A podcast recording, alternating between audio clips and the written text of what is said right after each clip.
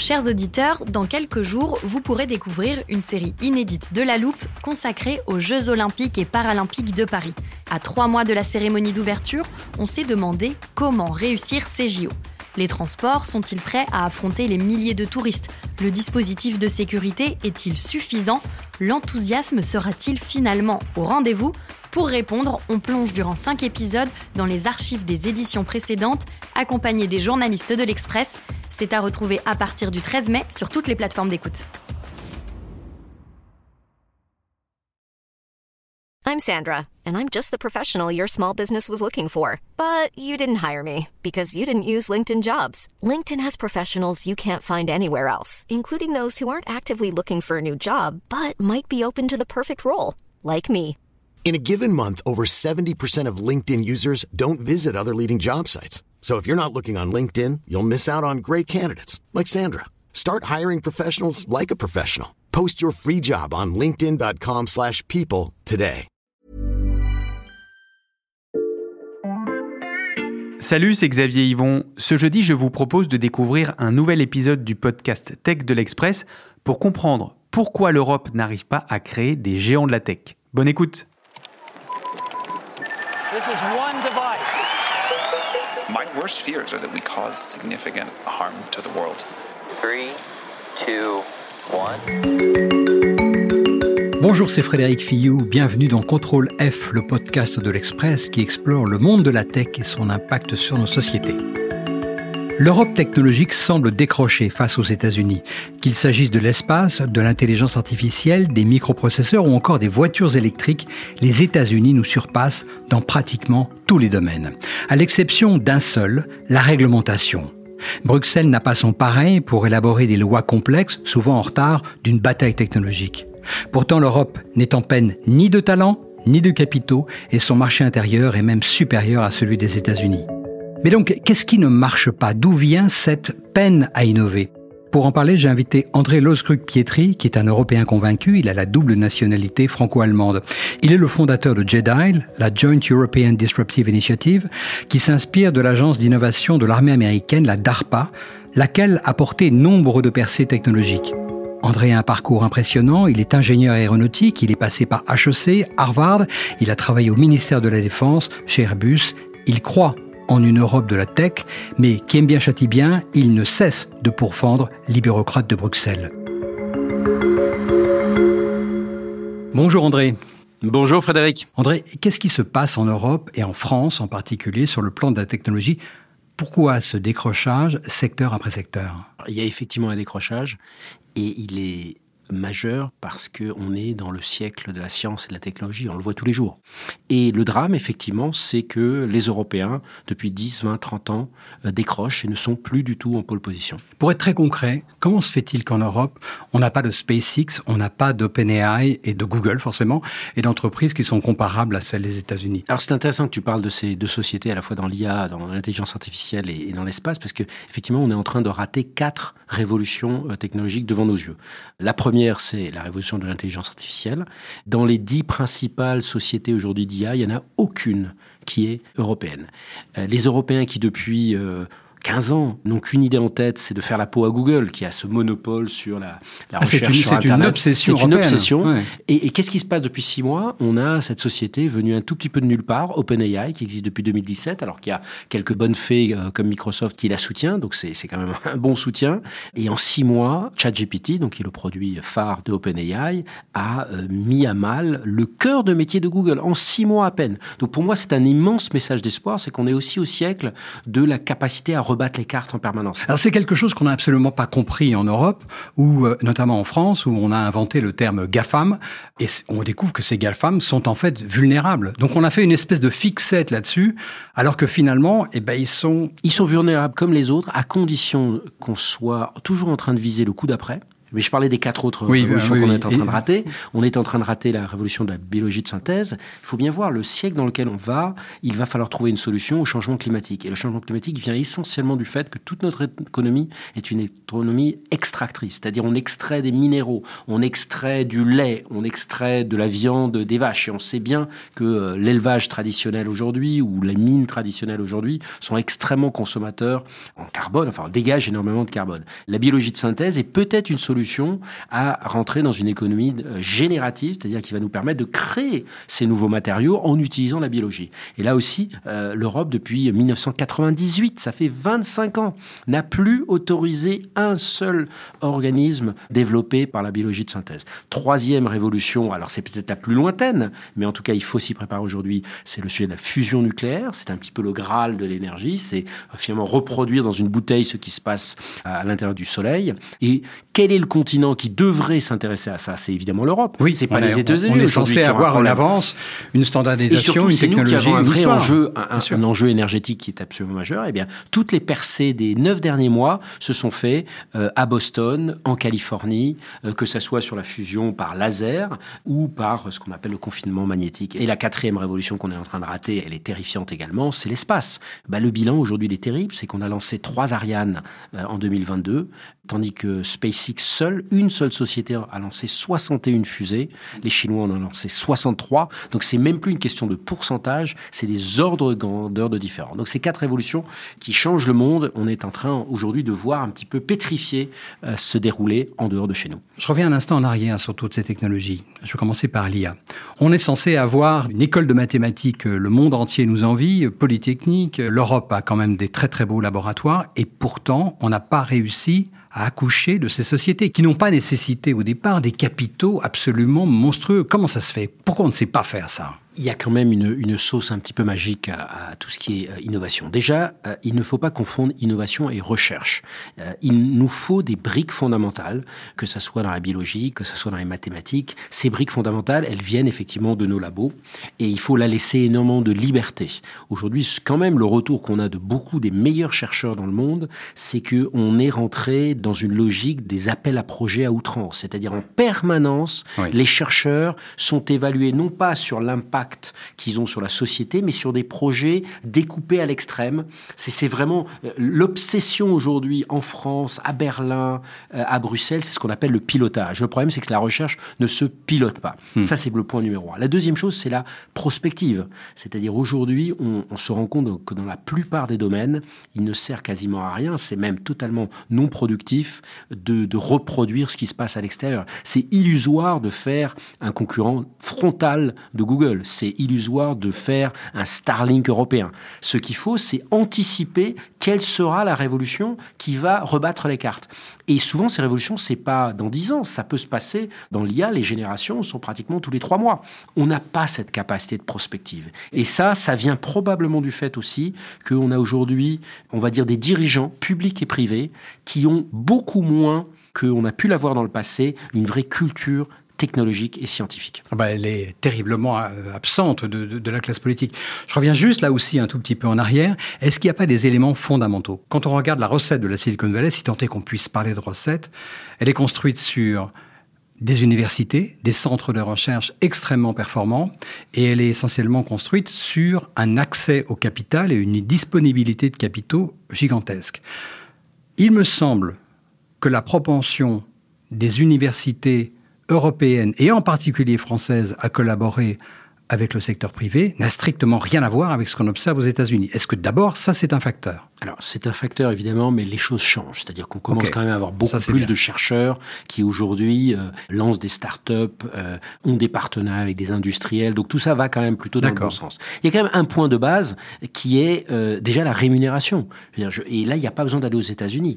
Aujourd'hui, un, un maître de conférence ou quelqu'un qui est habilité à diriger des recherches, euh, qui est un prof de 40, 45 ans, va gagner moins de 3000 euros par mois, alors qu'un jeune prof en Allemagne démarre à 5000 euros. C'est absurde. C'est complètement absurde. C'est complètement absurde. Donc ça, ça veut dire qu'on a un État désargenté qui n'arrive pas à dégager euh, des ressources pour ce qui est quand même l'investissement principal dans l'avenir à côté de l'éducation. Ça va même plus loin. Quand on visite quelques laboratoires, même modestes, d'universités aux États-Unis, on constate que la différence de moyens est gigantesque. Non seulement un, teaching assistant, un assistant de recherche, va être nettement mieux payé, mais euh, cette personne va avoir accès à des moyens absolument gigantesques. Et il y aura cette connexion permanente à l'industrie. La deuxième question que je vais te poser, c'était la disponibilité et l'accès aux capitaux. Est-ce qu'il n'y a pas une espèce d'énorme manque européen et français dans ce domaine du, bah, venture capitalisme Alors, je, parlais des choses qui manquaient en Europe. Il y a aussi une chose qu'on a et qui, pour moi, est extrêmement néfaste, c'est on a un manque de lucidité terrible. C'est-à-dire, aujourd'hui, on parle en permanence, et tu l'as fait également en introduction, du, marché unique européen. Ce marché européen n'existe pas. pas. dans les secteurs d'avenir. Il n'existe pas dans l'intelligence artificielle, il y a 27 stratégies différentes. Il n'existe pas dans la cybersécurité, il y a 27 agences différentes. Il n'existe pas, même dans le spatial, où aujourd'hui il y a cette règle terrible qui est que quand on contribue euh, au budget de, de l'agence la, spatiale européenne, eh bien on a ce qu'on appelle le retour, le géographique. retour géographique. Et donc en fait tout ça, ça fragmente, mais on est dans l'illusion. Et il faut bien se dire que dans ces sujets technologiques, où le risque, il est à peu près le même, euh, que ce soit aux États-Unis, à Palo Alto, à Pékin, à Munich ou à Paris. Par contre, l'opportunité de gain, pour revenir à ce sujet d'investissement et, de capitaux privés, bah, ça sera de faire une très belle société nationale française ou allemande ou polonaise, alors qu'on a des potentiels continentaux aux États-Unis ou en Chine. Et donc forcément, quelqu'un qui va mettre de l'argent, je veux tordre le cou à cette idée que oui, les Européens prennent moins de risques. Non, je pense qu'ils entreprennent comme les autres. D'ailleurs, on voit que des Européens sont partout dans les sociétés de la Silicon Valley ou maintenant de plus en plus autour de Boston. Oui, sauf quand on les interroge, la plupart d'entre eux disent qu'ils sont partis à cause de l'absence de culture du risque en Europe. Donc c'est pas un bullshit complet, ça. Alors oui, euh, moi je crois que la culture du risque, elle ne vient pas parce que justement l'intérêt pour quelqu'un qui va prendre ces risques n'existe pas. Il n'y a pas cette opportunité de créer des géants. Dès qu'on veut faire quelque chose qui a vraiment un impact sur le monde, ben on est obligé d'être dans des marchés continentaux. Donc je pense que ça c'est un vrai message. C'est déjà. Mais le problème c'est que c'est beaucoup plus compliqué. C'est-à-dire que inaugurer une gigafactory ou annoncer un fonds de 5 milliards, j'oserais dire, c'est facile. Euh, faire ah c'est la partie travail, visible, c'est la partie c'est visible. la communication. Donc, effectivement, c'est là-dessus que le monde politique se concentre. Mais vraiment faire le travail de base, d'essayer de, de, de rassembler les agents dans la cybersécurité, essayer d'avoir une stratégie hydrogène commune. Mais regardons déjà entre la France et l'Allemagne, soi-disant les, les meilleurs partenaires du monde, aujourd'hui, ne s'entendent sur quasiment rien. Rien. Ni sur l'espace, ni sur l'hydrogène, ni sur le quantique, ni sur la cybersécurité. Et pourtant, on a quand même l'obsession des grands bastringues. C'est-à-dire que tu parlais de la fusion nucléaire par opposition à la stratégie américaine. On parlait de l'espace, où euh, il y a un secteur du New Space qui est en train de décoller très fortement en Europe, mais qui est quand même extrêmement minoritaire par rapport à cette espèce de grand bastringue qui est euh, Ariane Espace, Ariane Group, qui est aujourd'hui totalement planté. Oui, il y, a deux autres points que j'aimerais vraiment souligner. Un, on passe notre temps à se plaindre du fait que l'État euh, ne met pas assez de moyens. On a parlé des salaires des chercheurs, que l'État n'est pas assez agile. Mais il faut aussi se poser la question. Tu parlais des moyens qu'ont les grandes universités américaines. Mais qui c'est qui donne des moyens aux grandes universités américaines? C'est pas juste l'État ou les, ou les différents États C'est les fédéraux. entreprises. C'est les entreprises et c'est les philanthropes. Aujourd'hui, où sont les philanthropes européens? C'est toujours assez amusant de voir les gens les plus libéraux passer leur temps à dire mais que fait l'État? Oui, tout à fait. C'est très bien euh, de se plaindre de l'État. On peut tous rêver que l'État devienne du jour au lendemain agile, stratège et beaucoup plus rapide dans son exécution. On peut aussi, nous, et c'est ce qu'on essaye nous de faire chez Jedi, c'est de dire il faut absolument que les fondations, les philanthropes, les entrepreneurs mettent pas juste, on va dire, des, du soutien moral et psychologique, mais mettent aussi des moyens. La Commission européenne a développé sa propre tactique qui est très largement basée sur un système d'amende extrêmement forte. Je crois qu'on en est à 25 milliards de dollars d'amendes cumulées qui ont été infligées aux GAFAM. Sur ces 25 milliards, il y en a 18 qui ont été infligés à Google et à Meta. Est-ce que c'est une bonne tactique? On constate que ce montant d'amende est très largement supérieur à ce que le Department of Justice américain, le ministère américain de la Justice qui gère toutes ces affaires d'antitrust, inflige à ces entreprises. Est-ce que c'est la bonne tactique européenne de faire ça? Je vais faire un zoom en arrière. La seule chose qui devrait compter en politique, c'est l'impact. C'est est-ce que ça marche ou pas? Et depuis 15 ans que ces 25 milliards euh, d'euros ont été infligés, le déclassement technologique européen n'a fait que s'accélérer. Donc à un moment, ça serait quand même intéressant qu'on ne soit pas juste dans le déclaratif, dans l'intention en Europe, mais dans l'impact et les résultats.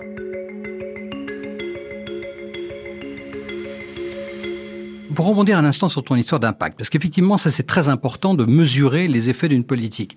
Est-ce que oui ou non, il y a eu des changements d'attitude euh, en matière d'antitrust, de, position dominante chez Google, chez Meta, Facebook, dans la façon dont ils gèrent les abus des réseaux sociaux? Pareil pour Amazon. Est-ce que ces amendes, ces contraintes ont eu un effet positif sur leur attitude? Je crois que toutes ces plateformes, et c'est moins les amendes, c'est plus les scandales à la Cambridge Analytica, ont eu un impact majeur. C'est-à-dire d'abord, il y avait cette illusion partagée par les plateformes et par nous tous que ça aiderait nos sociétés à mieux se comprendre. On s'est rendu compte très vite qu'en fait, ça avait plutôt tendance à fragmenter et à radicaliser une partie de la société. Et effectivement, là, oui, évidemment que les réglementations sur la vie privée, le RGPD européen, que euh, la pression mise par le régulateur américain ou, européen sur ces plateformes a eu un impact. Et puis derrière, il y a un autre enjeu qui va être par exemple la régulation de l'intelligence artificielle, parce que ça, c'est un gros morceau. Alors, et, et c'est là où je veux en venir, c'est que en fait, derrière tout ça, il faut toujours qu'on se pose la question, c'est quoi notre objectif? Et aujourd'hui, on a effectivement l'impression, je suis, comme tu l'as dit en introduction, un Européen convaincu, mais c'est justement parce que j'aime l'Europe qu'aujourd'hui je me rends compte, et je ne suis pas le seul, que ce fonctionnement européen, aujourd'hui, eh bien en fait, il est à l'inverse de ce qui fait le succès dans notre siècle. Ce qui fait le succès dans notre siècle, c'est avoir une capacité de penser long terme. L'Europe aujourd'hui, on a l'impression, et surtout l'exécutif européen, fait exactement l'inverse. On va en parler. Il est pas très bon dans la prévision long terme, il est en permanence en réactif. Alors justement, moi ça m'amène à une question. Est-ce qu'on a un problème en Europe avec le leadership? Ce leadership est incarné par deux personnes, par Margaret Vestager, qui est la, la vice-présidente de la Commission, et par Thierry Breton, qui est le commissaire au marché intérieur. D'abord, on a quand même un petit peu l'impression que c'est pas un attelage qui a une vision totalement convergente sur ces affaires. Bon, moi, j'ai pas l'habitude de faire des réflexions à dominem, donc je vais. Oui, mais là, on est un peu obligé quand même. Mais hein. déjà, effectivement, leadership veut dire qu'on a une vision commune et partagée. Déjà, on se rend compte effectivement qu'entre ces deux personnes, il y a une vision totalement différente. Deuxième chose, le problème qu'on a aujourd'hui, c'est que les Européens sont finalement les derniers idéologues de la planète. C'est-à-dire qu'aujourd'hui, on a par exemple une idéologie sur la concurrence qui est basée sur une vision de la concurrence, des parts de marché, qui est tout droit hérité du XXe siècle, qui est plus du tout adapté au monde d'aujourd'hui. Donc je pense que Madame Vestager, notamment, a une vision totalement dépassée. D'ailleurs, euh, pardonnez-moi, mais dans la DG Concurrence, aujourd'hui, elle est en très grande majorité composée de juristes. Qu'est-ce qu'on constate aujourd'hui pour, pour être plus proche de la vérité Qu'est-ce qu'on constate aujourd'hui C'est que d'abord, il y a un conflit personnel, il y a beaucoup d'ego, il y a beaucoup d'ubris au niveau de la commission. Chacun euh, en est de l'annonce la plus importante. Il y a cette espèce d'absence de lucidité. Je veux dire, quand il y a 25 milliards d'amendes depuis 15 ans, mais que 3 milliards, 3 milliards 5 ont été réellement encaissés, alors que 3 milliards 5 en 15 ans, c'est 1% de ce que les cinq grandes plateformes ont généré en profit rien que sur l'année 2021, on voit bien que ça n'a aucun impact. Je vais même plus loin. Quand vous avez Twitter et OpenAI qui menacent dans les dernières semaines de se retirer d'Europe, est-ce que c'est un succès ou est-ce que c'est un échec? Mais c'est un échec évidemment pour tout le monde. Et en premier lieu pour les Européens. Hmm. Un, parce que ces plateformes apportent quelque chose. Et deuxième chose, parce que ça montre que on n'a pas su adapter nos outils à la réalité d'aujourd'hui. Donc on est vraiment aujourd'hui sur des combats personnels, beaucoup d'ego, beaucoup d'annonces et surtout aucun impact. Donc il faut des changements majeurs. Il faut de la vision. Qu'est-ce qu'on veut faire ensemble? C'est quoi le récit? Faire des méga factories de batteries ou bien euh, des grandes usines, ça, ça va pas entraîner une société. Il faut euh, nous, on en appelle. il faut une narrative, comme disent les Américains. Il faut un nouveau récit. Nous, on en appelle un, nouveau programme Apollo, un Apollo 2.0. On, a appelé ça. Je rappelle en 62, quand Kennedy fait ce discours à l'université de, Rice, de Rice au Texas, en annonçant un objectif simple, clair, avant la fin de la décennie, on va mettre un homme sur la Lune. We choose to go to the moon in this decade and do the other things, not because they are easy, but because they are hard. Et c'est ça qu'il nous faut en Europe, c'est ce genre. Est-ce que c'est, euh, on va être prêt pour euh, les futures pandémies, on sera proactif, on va créer les médicaments de demain, on va faire en sorte que c'est pas juste l'Europe qu'on va décarboner d'ici 2050, mais vraiment l'Europe va avoir une contribution en Afrique, en Inde, à faire que ces nouveaux géants industriels se décarbonent beaucoup plus vite grâce à nos technologies. Moi, ce qui me fascine, c'est que le digital est toujours vu comme une espèce d'ennemi pour la démocratie. Et c'est vrai qu'aujourd'hui, on parle réseaux sociaux, on parle deepfake, etc. Eh bien, est-ce que l'Europe peut développer des technologies digitales où on n'a pas besoin, comme en France, de faire une loi d'exception pour autoriser la vidéosurveillance pendant les Jeux Olympiques, mais où au contraire, on fera de la vidéosurveillance qui ne peut pas être utilisée comme un Big Brother à la chinoise? Ça, c'est des projets beaucoup plus inspirants pour notre société que des sujets plus techniques où en plus il y a des batailles d'ego au niveau de la, de la commission. Néanmoins, sur ces histoires de réglementation, est-ce que tu penses qu'il faut qu'on ait un système global de réglementation autour d'un axe européano-américain derrière lequel tout le monde s'alignerait finalement. Alors j'aime pas le terme européano-américain, mais je pense qu'il y a effectivement, euh, disons-le très clairement, on parle souvent de la Chine, je pense que le vrai ennemi pour nous en termes de, de société, c'est plutôt le Parti communiste chinois. Il y a un vrai combat de valeurs, il y a un vrai combat de société. Donc moi j'aimerais plutôt dire c'est quoi le combat des sociétés libres, des sociétés démocratiques, des sociétés qui mettent l'humanisme au cœur euh, de leur, de leur projet de société? Et là effectivement, il faut s'assurer que ces sociétés soient devant en termes de maîtrise de la technologie. Et je pense que sur ces outils majeurs qu'on est en train de développer, alors évidemment de manière moins dramatique que la bombe, il faut absolument que les démocraties et les Européens soient en tête. Est-ce que ça peut se faire avec les personnes qui sont actuellement à la tête de la politique européenne en matière de technologie? Je pense qu'aujourd'hui, le problème, ce n'est pas un problème de personne, c'est un problème de système. C'est-à-dire qu'aujourd'hui, on a découpé notre système pour faire en sorte qu'il n'y ait plus de responsabilité. C'est-à-dire il faut assumer qu'il y ait une vraie vision politique. Il faut réinventer l'histoire. Deuxième chose, il faut être beaucoup plus agile. Nous, on en appelle à, changer. Quand j'entends que certains disent la démocratie est forcément lente, je pense que ces gens-là sont en train d'enterrer notre système démocratique. Non, la démocratie doit se réinventer. Donc il faut inventer peut-être des réglementations qui vont beaucoup plus vite, mais qu'on évalue au bout de six mois. Donc on n'aura pas l'angoisse de se dire, mon Dieu, cette loi, elle va être là pour 20 ans. Donc il faut être capable de la réévaluer. Je donne cet exemple. Le RGPD a mis euh, 4 ans à accoucher et ça a été tellement douloureux qu'aujourd'hui, on se rend compte qu'il est plus totalement adapté à la. Eh bien, comme ça a été tellement compliqué, les gens hésitent à réouvrir la boîte de pendant en se disant, oh, mon Dieu, c'est. Donc finalement, on se traîne de plus en plus des réglementations qui sont dépassées. Et troisième chose, il faut beaucoup plus impliquer la société civile. Aujourd'hui, on meurt du fait que la Commission européenne ou certaines administrations ne font pas confiance à la société civile. C'est-à-dire, elles ont leur programme, alors qu'on dit, oui, il y a sûrement les grands programmes, mais euh, il faut à côté de ces grands paquebots avoir des petits euh, vaisseaux, euh, des petites euh, navettes rapides qui vont tester. C'est peut-être le mot-clé, c'est l'expérimentation. Je rappelle qu'en 2020, ce qui nous a tous sauvés, c'est le fait que entre mars et octobre 2020, les Américains ont investi dans dix pistes différentes pour développer des vaccins. Et qu'il y en a deux qui, au bout de huit mois, ont eu ce miracle où on a développé un vaccin. Et je rappelle qu'en en Europe, en mai, on n'y croyait pas et que ça allait durer encore quelques années. C'est vrai. Et c'est ce genre de capacité d'expérimentation, de tester plusieurs choses en même temps et mêlé à une très forte évaluation. André, merci beaucoup pour Merci, toutes ces, euh, ces explications euh, délivrées comme d'habitude avec beaucoup de passion. Je te remercie. À très vite. Redonner une vision, une perspective d'avenir à la John Kennedy, comme le suggère André Loscruc-Pietri, ne sera pas facile. Les chantiers sont innombrables. Face à une compétition qui est à la fois américaine mais aussi asiatique, l'UE doit prendre des mesures décisives et elle n'a sans doute pas le leadership pour cela. Voilà, merci d'avoir écouté cet épisode de Contrôle F, le podcast de l'Express qui explore le monde de la tech et son impact sur nos sociétés. Retrouvez-nous tous les jeudis sur le site de l'Express et sur toutes les plateformes de podcast, Spotify, Deezer, Apple Podcasts et autres.